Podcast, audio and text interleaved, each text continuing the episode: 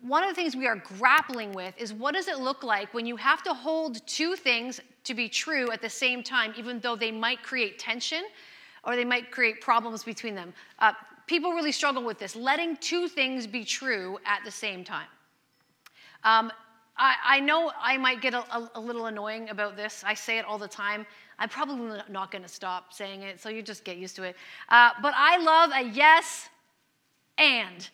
Yes and. Uh, like people, like my staff will always come, will be like, what are we going to do about this? What should we, what would I be like? Hmm, I think yes and like all the time. Uh, I, I, think there's just so much beauty in that. I love the third option. Why? Because I see it in the life of Christ. I just love how Jesus responded time and time again when people presented him with an either or option. They were always trying to trap him in different things. I use this example a lot, but you know that uh, story the Gospel of John where uh, the, the religious leaders bring the adulterous woman and say, The law says that she needs to be stoned. What do you say? So they're presenting Jesus with an option. Option A if you stone her, uh, then she's now dead, and that's a horrible thing. But it is what the law says should happen to an adulterous woman. So, uh, so all of his fault, all that he had been teaching, uh, like, wouldn't, it wouldn't have lined up there. And yet, if he decided, no, we're not going to follow the law anymore, he would have been making a huge statement in his culture and in his religion to say the law doesn't matter. And that's not at all what Jesus said. So he's presented with a do I go law? Do I go grace? What do I do? And Jesus is so awesome because he always picks the third option. He says, um, okay, yeah, you're right. The law does say that. So uh, you are invited to stone this woman if you are without sin. You go ahead and cast those stones. And of course, they all walked away because none of them could do that. All of us are guilty. All of us are carrying sin uh, uh, uh, apart from the forgiveness of Christ. So, um, so then he looks at the woman and he doesn't say, You're welcome, bye. He doesn't say that either. He says, Where, Who condemns you? Nobody? Okay, awesome. Now go and sin no more. Grace and truth like Jesus is just amazing at this. We know from last week from John 1, that's literally what he came to do. In our Bible and a year reading plan, we're almost done. Y'all, who those of us who have been doing it together, this has been a great year reading the word together. We've been in the in the prophets um, for months. I don't know months. They're quite they're big big books. We've been in the prophets for a while, and I'm reminded as I'm reading the Old Testament prophetic books that God delivers punishment and justice in terrifying ways. Um, especially as he was rendering out justice um, to some of those Old Testament and some of those Old Testament ways. And in the midst of all of those judgments that needed to happen, he also shows the most incredible protection. He restores, he redeems, he responds to his people. He continually makes a way for them to come back. Like both of those things are true at the same time. And this is not meant to be confusing. I'm not trying to confuse you about who God is or what is on his heart. It's just simply true of him. Uh, he, he, it forces us to approach him and our relationship with him with humility. Uh, with, and, and hearts that know how much we need to hear from God because uh, we can't just put him in a little box and say, This is who God is. God, God holds all of these things perfectly, and he knows exactly what to do when we can get really stuck in one side or another, one box or another. So we, we know that we are called by, by the example of Christ to hold the Word of God um, and the truth of the Word of God tightly in our lives. It's so important and to, uh, w- with, with grace and with kindness and with mercy, know how much we ourselves have needed to receive those things and how much we don't understand since we are not God, and, and understand, oh man, all of these things can be true at the same time. So we're going to hold on to that. You know, uh, writing a sermon is sometimes people ask me, like, what's it like to write a sermon? I always say, listen, if you are a student in this place and you're like, I have an essay to write. This is my kids. I always mock them about this. I have to write an essay. And now they're all in post secondary too, so the essays are more significant, more substantial. I go, like, I literally wrote an essay every week. I do 40 in a year or something like that. Uh, I'm like, how long is your essay? It's like a thousand words. I'm like, I do a 25 word essay every single week. So just don't even worry about it. They don't, they're not impressed by that. They don't love, they don't love that I say that to them. Uh, but when we, people always like, what's the process of writing a sermon and all that kind of stuff? It's because it's, it's, it is sort of a weird, it's kind of a cool and weird thing I get to do uh, as part of my work. Um, I, I, do, we, it kind of comes in two sections. There's always the planning. So we're always planned our sermon series, like the presence of God, uh, well ahead of time, months, uh, sometimes up to half a year ahead of time. I'd like to be even further ahead than that, but sometimes that's difficult. So we plan our sermon series. We know where we're going. We know kind of uh, what we what we want to talk about in general terms. We usually know what scriptures we're going to be focusing on, and that kind of thing. And then when we get closer to the beginning of any particular uh, series or sermon, then I really start to get into, like, so we start to study those scriptures themselves and get into uh, commentaries and, and all of that kind of thing and so learn more about those scriptures. And the most interesting thing, like this is why I love doing this as part of my work, I feel such a privilege that I get to do it, um, that I often, often go into the scriptures with a plan in mind, which is good, um, and I get redirected when I when I'm start studying the actual scriptures.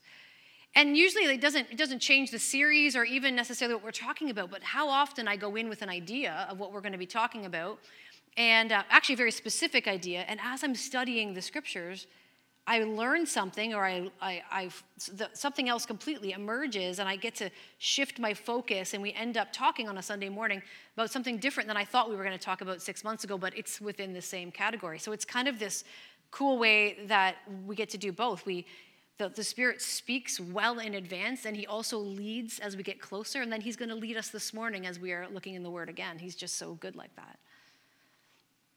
Over, over on one side, of course, I have good, thoughtful preparation. I don't, I didn't wake up this morning and say, Lord, give me a word for your church.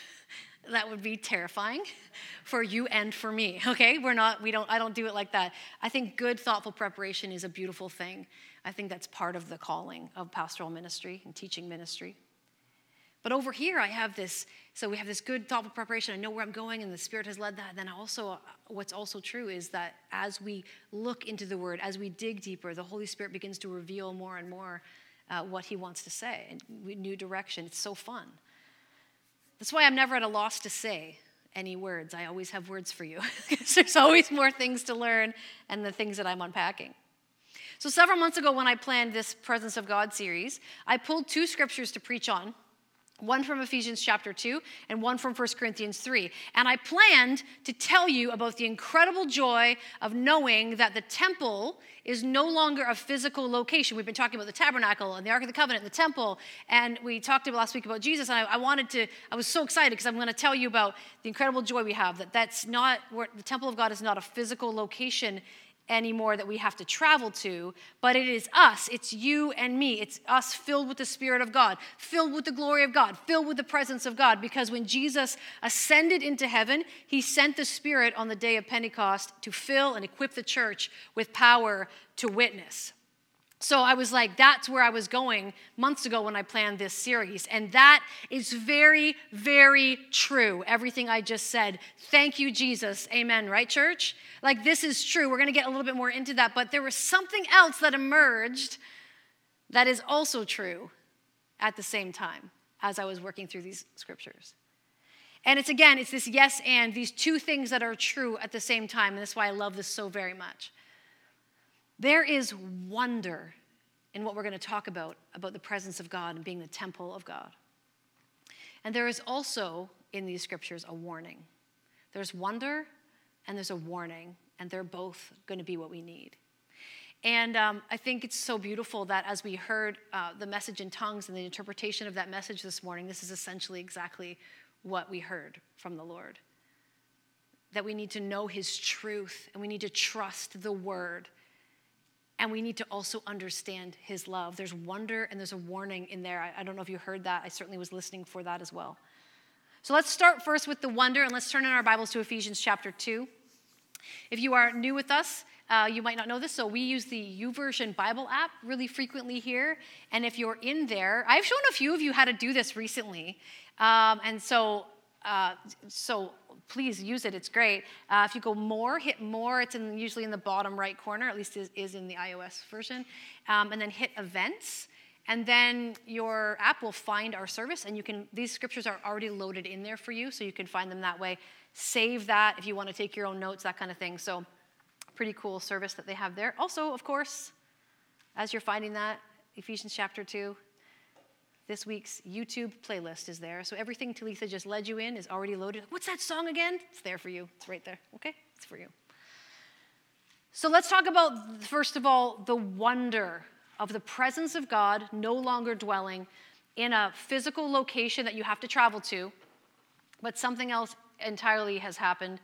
So I'm going to read uh, verses 12 and 13 and then 18 to 22. It says this Remember that at the time, at that time, you were separate from Christ, excluded from citizenship in Israel, and foreigners to the covenants of the promise, without hope and without God in the world.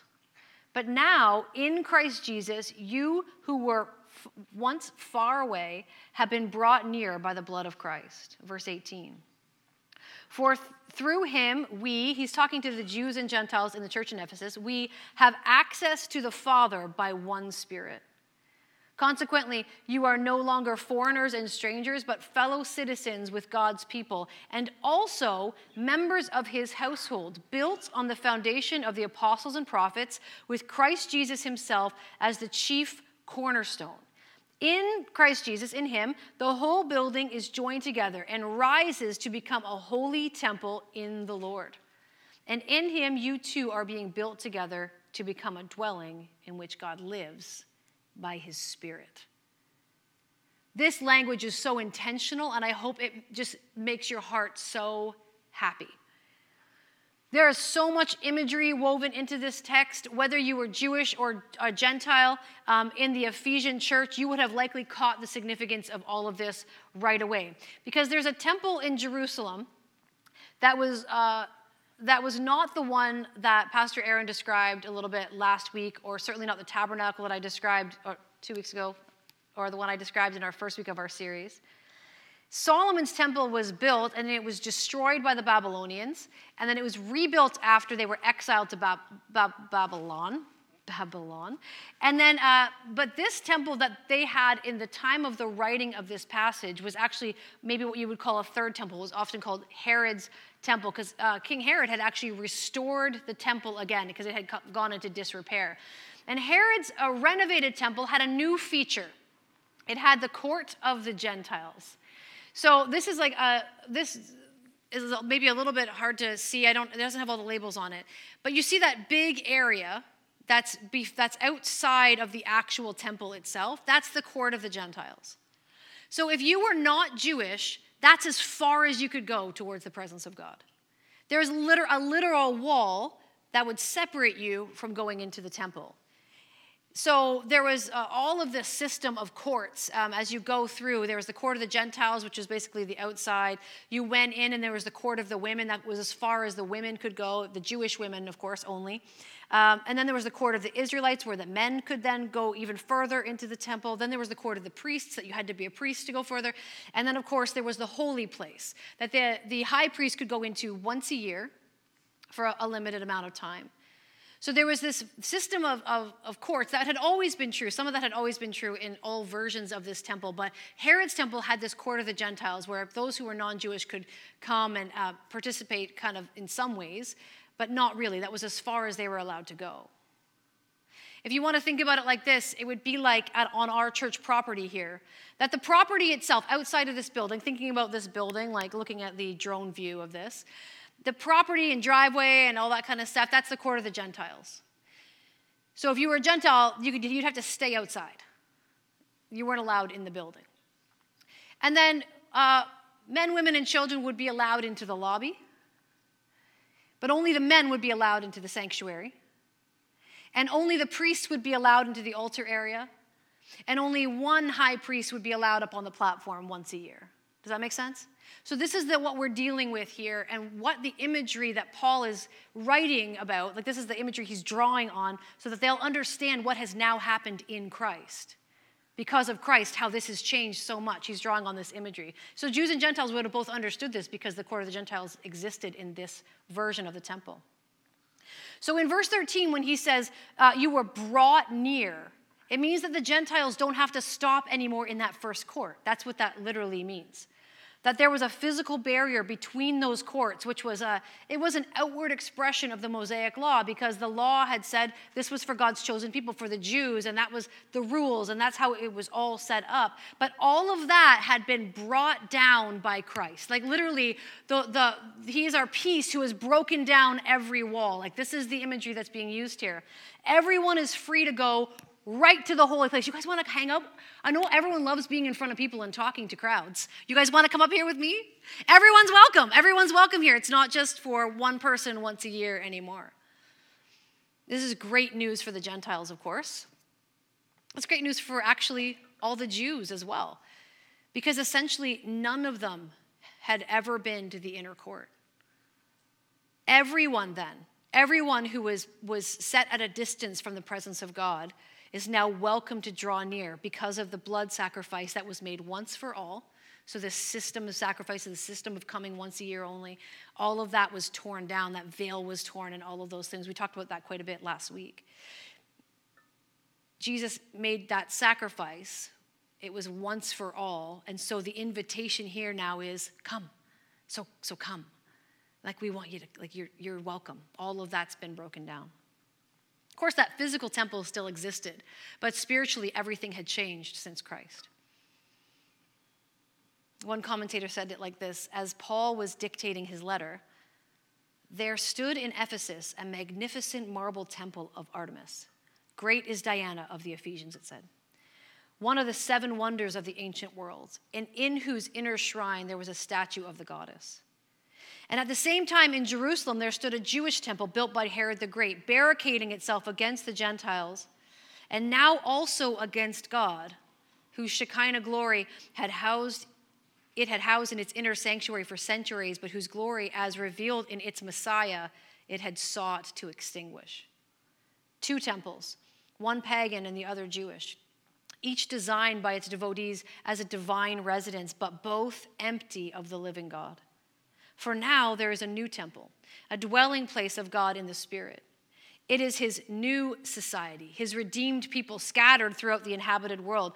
They are his home on the earth, and they will also be his home in heaven.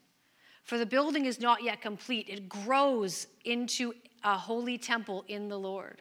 Only after the creation of the new heaven and the new earth will the voice from the throne declare with emphatic finality Behold, the dwelling of God is with men. And that last piece is a reference to Revelation chapter 21. In the NIV, it says this in verses 3 and 4 Look, God's dwelling place is now among the people. This is when everything has been made new. He will dwell with them. They will be his people, and God himself will be with them and be their God. He will wipe away every tear from their eyes. There will be no more death, or mourning, or crying, or pain, for the old order of things has passed away. That's our blessed hope, church. And so, as Paul is writing to the church in Ephesus, this is what he's saying to them. He's saying, listen, we are being built into not a pagan shrine, not into um, an, uh, an altar unto ourselves. We are together now being built into a temple that is going to have its final destination for eternity as the dwelling place of God. So we are being built into something eternal right now. You don't have to wait, and you could start this. This process is happening in you right now because of what Christ has done. And all I can think when I, I, think about that is like just oh the oh the wonder of that. I I don't know what your morning routine looks like, but did you look at yourself in the mirror today and just pause for a moment and just say, Oh, I'm so amazed. Thank you, Lord, that I am the dwelling place of God's Spirit. Did you look at your reflection this morning and just be so grateful that you are a vital part of the holy temple, that the Lord is growing and being built in, in this world and then for eternity? Is that what your self talk sounded like this morning? It was not mine, and I was preaching this. So I was just brush my teeth, and I'm just Tracy. Like I'm just, I'm just, I, I'm nobody. But this is what the Word of God says about me, about you, and about us specifically together as His church.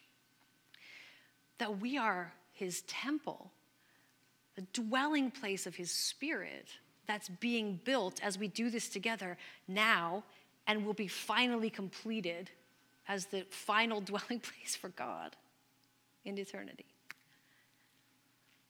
That's just, it's like I hope you feel wonder around that. It's incredible to think that that's what's going on spiritually with us right now. We may not have looked in the mirror and thought about it today, but that is what we're dealing with. We are not foreigners or strangers to God. We are citizens of his kingdom. We are a member of his family. And we together that house the glory and presence of God in this world. A new and eternal temple. Just wow. And we're going to hold on to that wonder because we've just read so clearly in Scripture that that's who we are. And we also, when we talk about this same language of us as the temple of the Holy Spirit, that we are God's temple, Scripture also gives us a really specific warning about the building of this temple. Turn to 1 Corinthians chapter 3.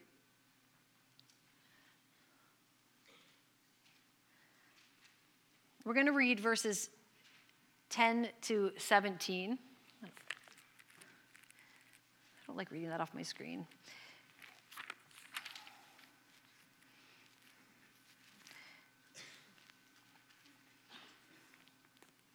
If I read from 1 Corinthians 10, that's going to be not great. This is what happens when I don't put my bookmark in. Here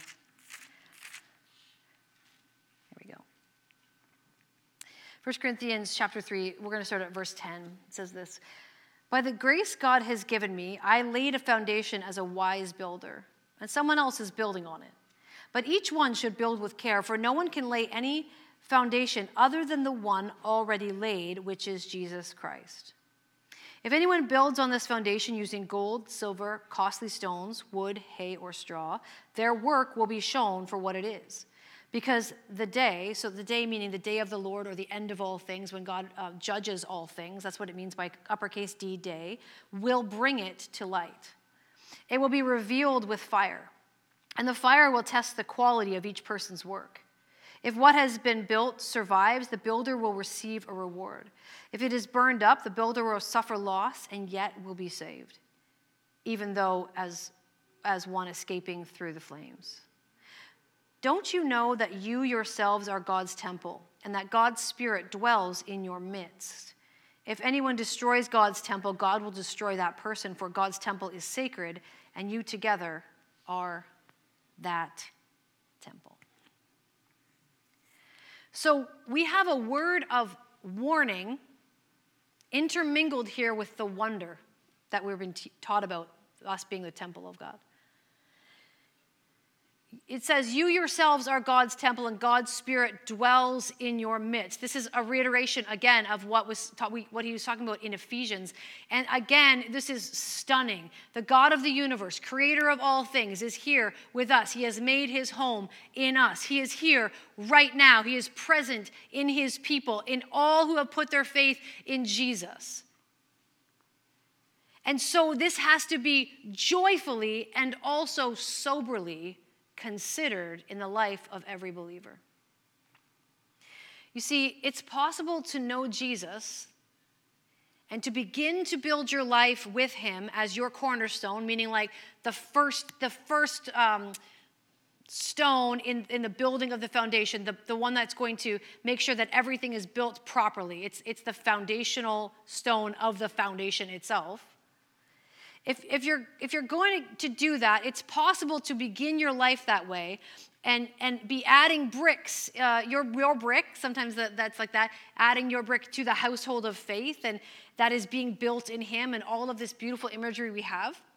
It's possible to start that way and end up building something else entirely. That's the warning here. Because there's two categories you might have noticed of materials here. There are valuable things that you can build with that will withstand fire, that are given at great cost. And there are things in this list that are worthless and quickly burned and cost the builder very little or nothing at all.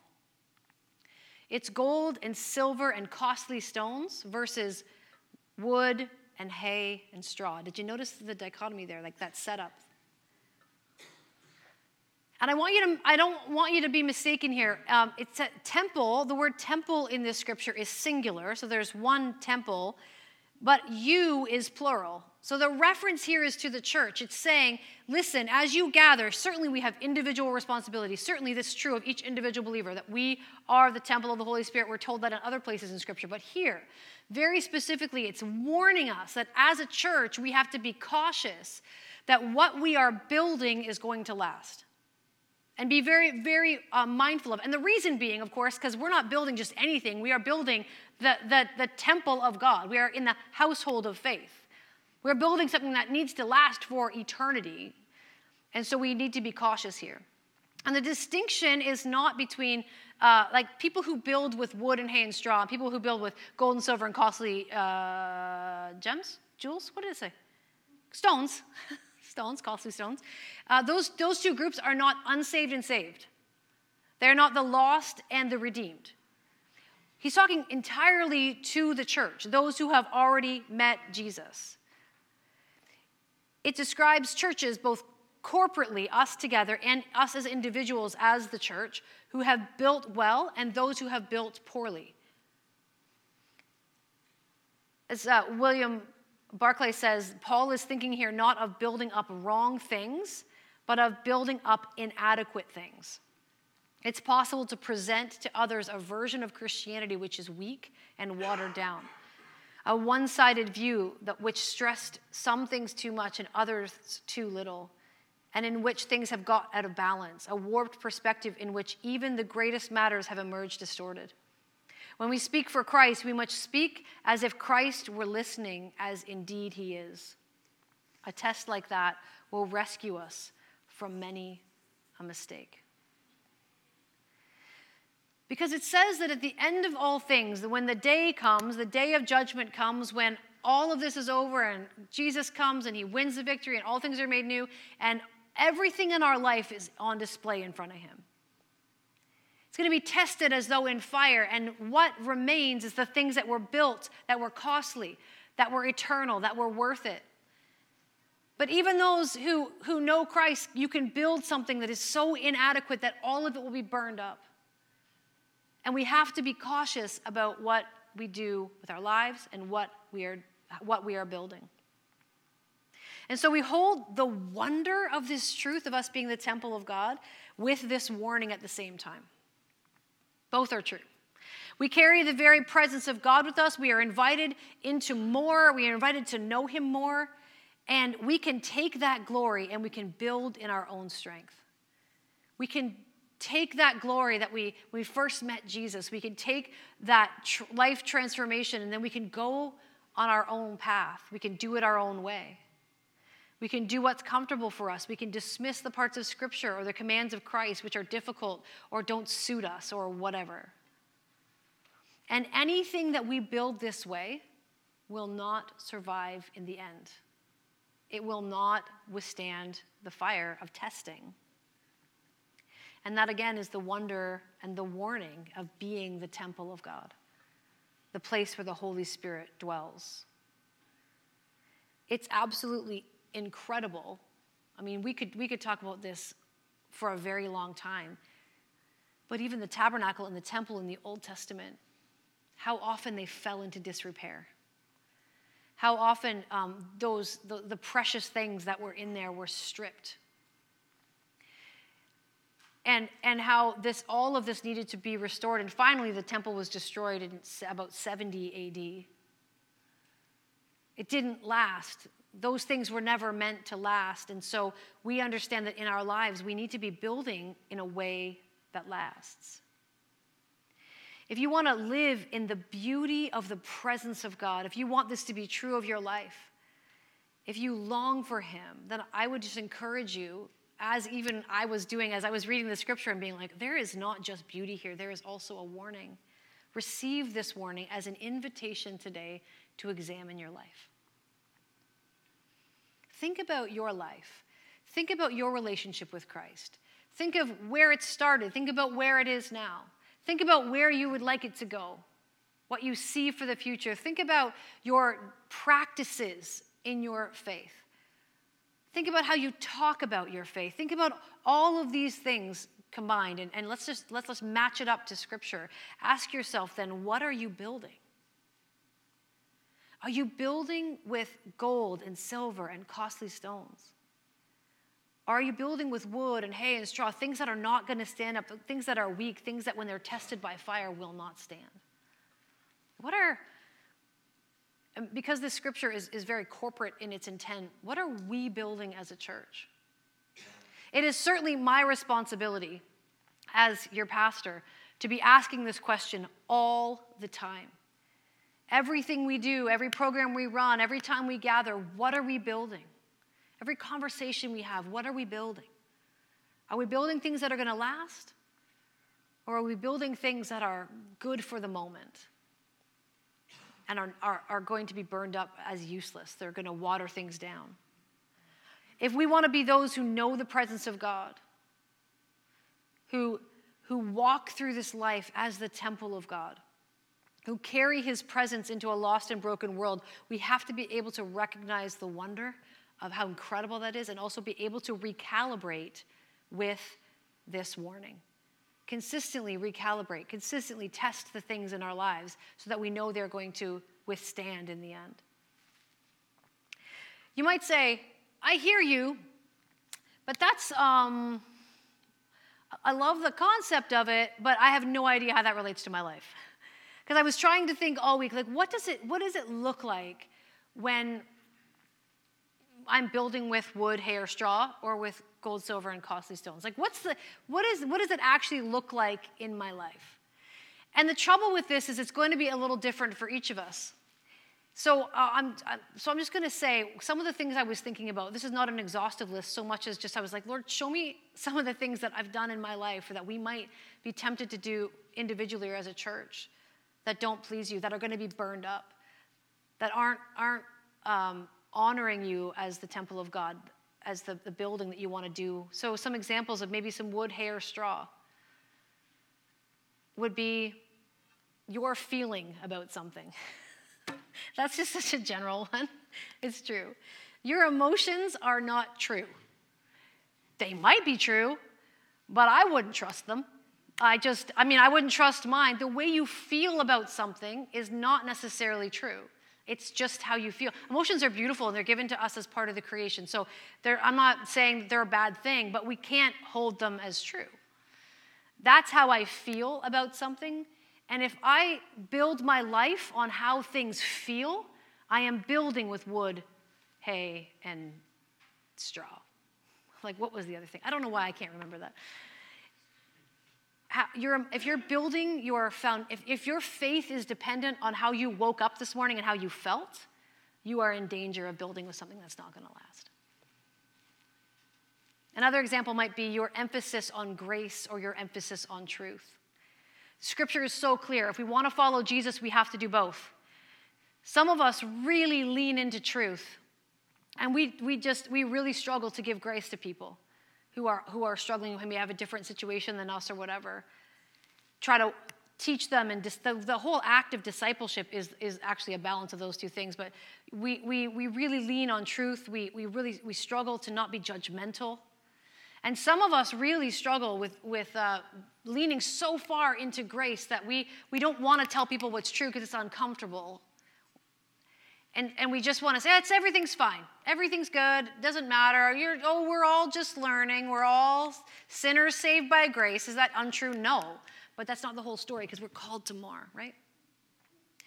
So if we don't intentionally hold grace and truth and, and fight and, and, fight against maybe our natural inclination to look more and more like Jesus, then we are in danger of building something that, that's going to be that's not going to withstand.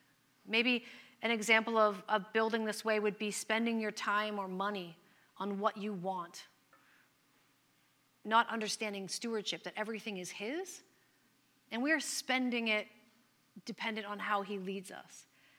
And listening to the, the man, this is a real Black Friday, Cyber Monday thing to say, I guess, but, uh, but thinking about all of our resources, our time, our finances, our energy, all of these things, um, as being stewarded as gifts from God that are stewarded, everything belongs to Him. And if we don't build that way, we're just we're just like building into our own kingdom. All that's not going to last. Maybe another example of this would be chasing happiness and comfort. Maybe getting by on the bare minimums, like your spiritual life is like holding on by a thread, but you're still holding on by a thread. And there's just like so much more for you. You're not building things that are going to last into your spiritual life. Maybe it's adopting a secular worldview on difficult issues because it's easier. Oh man, the temptation is so strong here. This is what we've been talking about at Sunday night conversations as well that temptation, uh, like to just to, to want to compromise on what we see in Scripture because it would be easier in the conversations around the water cooler. But if we want to build something that was, will, will last, we have to speak truth in grace. Another one might be you make your spiritual disciplines optional. I don't read that in scripture anywhere. The gathering of the saints like this, not optional. Not in I don't there's nowhere in scripture that it says come to Jesus and then go do that by yourself.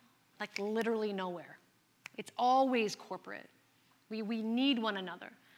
Or your, your Bible reading, your prayer time, your intentional listening to the Spirit. The, if these, if these um, spiritual disciplines are optional in your life, very few and far between.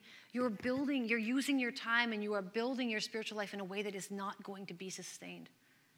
Not now, I will tell you that for sure, but certainly not in eternity. But what does it look like if I build my life with things like gold and silver and costly stone? What's that metaphor mean? Again, it's, it's about the opposite of some of those things. It's obeying the commands of Christ, even when it's uncomfortable. Do you know how uncomfortable it is sometimes when you read scripture and you're just like, I do that, but I want to keep doing that. I just I don't I don't want to change it because I like it. Is that just me? Is that do I only am I the only one who talks like that to Jesus? I I am called to obey the commands of Christ even when it's uncomfortable. And I, I mean, I'm going to tell you why in a second here, but I'll just give you the, the preemptive thing. It's so much better.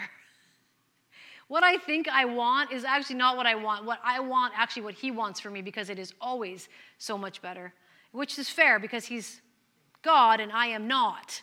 And it's a constant, it's a constant struggle to be reminded of that in my spirit. Example of building with gold, silver, and costly stone asking God first before you do something, staying in step with His Spirit, not doing a thing and then saying, Oh, hey, God, would you bless the thing? It's, it's, it's bringing him into every decision. It's, it's asking him first what he wants you to do in any particular situation. Uh, uh, this is the opposite of the one I started with on the other side, which is trusting God above your feelings. Trusting God above your feelings. I, I am not, oh, I don't know why I keep, I need to find a synonym. I was going to say poo pooing again, and then somebody made fun of me the other day. I'm not poo pooing your feelings. Your feelings are real, okay? We validate your feelings, and they are also not God. He is still faithful. He is still trustworthy. He has still saved his people. He will still be coming for his church. He will still make all things new. All of these things are true, and your feelings are going to be different tomorrow than they are today. So we have to realize that. So we trust God more than we trust how we feel in this moment. And we begin to build our lives with gold and silver and costly stones and things that will matter. We teach our children what Scripture says, and we let them, that, like, teach them how to make that the lens for everything else they hear in the crazy world around them. You make that, the teaching of Scripture, the default for your thinking and your decision making in your home and for your conversations.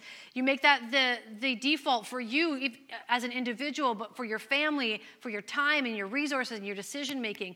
What does Scripture say? What is the Holy Spirit saying to me? And these become the default. This is how you build your life in ways that matter, things that will last forever. Now, listen, this is, this is my last thought for this morning.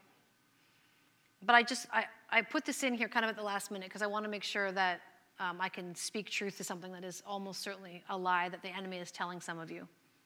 The enemy will tell you that building with things that will last, like the list that I just said, is stifling to your freedom and it's too hard. Some of you are sitting in this room going, That sounds exhausting. I can't be perfect all the time. What is she talking about? I know, right? You can't be perfect all the time. We're all kind of a mess without Jesus. We're a big mess. We need him so much. And that's the good news of the gospel is that you are not called to be perfect on your own. You are called to walk in the righteousness that Christ has provided for you and let Him change your life. These are two very different things. So do not believe the lie that it's easier to do things your way and on your time and in your schedule and with your feelings. I promise you, in the end, it will not be easier. I promise you that the best life that you can live is in surrender and submission to God. He has only your best interests at heart. He is the one who sees your life from beginning to end and is drawing you towards that. You can trust him. And it's definitely not worse. It's so much. I mean, you are smart, wonderful people. But if I had to put my money somewhere, whether or not Josh Kubasek could tell me better about how to live my life than God could, sorry, Josh, I'm picking God every time. Like every time. And he's a smart business guy. He's very creative. He's got lots to offer the world. But I'm not going to choose that opinion, just like I wouldn't choose mine over what God would say. That's, that's the perspective we need to have. When your life becomes defined by things that will last, you will find things in your life that the world promises but cannot deliver on. The world promises you peace, it cannot deliver. The world promises you joy in the form of happiness, it cannot deliver. The world promises you love, it cannot deliver. The world promises you, let's just name all the fruit of the spirits self control, patience, gentleness, faithfulness, goodness, kindness. It promises you all of these things. It cannot deliver on them. Only the Holy Spirit living and working and building in you can do that work. And so it is always worth, always worth surrendering yourself and saying, Holy Spirit, I am a temple being built, and I am going to choose to build with things that will last forever. So I know those aren't like what to do on Tuesday kind of application points. But I just had to remind you this morning that all of this is yours in Christ, and all of this is worth pursuing with your whole life because while there is a warning to be cautious with how we build, there is a wonder to the fact that the Holy Spirit lives in you. Team, would you come? We just we need to, a moment to reflect, I think, this morning. I know that I do. I have such an advantage, of course, because I've been living um, with these scriptures and um, in this in this message for a while, but man, when I just think about what I'm doing with my life, the decisions I'm making, I want, I don't want to make it through by the skin of my teeth, you know what I mean? I am invited to live in so much more. And that's not like that's my story. I'm saying it like an individual, but I want you to understand that this scripture is talking to us as a church. Church, what do we want to do? How do we want to build? What is it that we want uh, our, our influence to be in this community? What is it that, what, in, what, uh, what witness do we want to have in Kitchener, Waterloo, Cambridge, all, all these surrounding areas? What is it that we want to look like? What is it that we want to build as a church? Because his presence is here. And I don't know if you have felt it. Maybe you've had goosebumps. We don't trust our emotions, but still. Sometimes we can really sense the presence of God. And I know that for me this morning, as Talitha was leading us earlier and even now, Holy Spirit is working. He's working on us as individuals, but He's working on us as a church. And I think He is calling us to say, build carefully, but understand that every day, you as individuals, but every time we gather, every time we represent Him, that His presence dwells in the midst of His people. His presence dwells in the midst of His people. So when you come in here on a Sunday morning, my expectation of you and yours should be for me that we come expecting to, to um, have the presence of God be felt and let it change us and transform us to be more like Christ. That we do that together, that we expect that for ourselves, we expect it for one another because God is faithful and can be trusted, and He's building this into us. Let's stand together.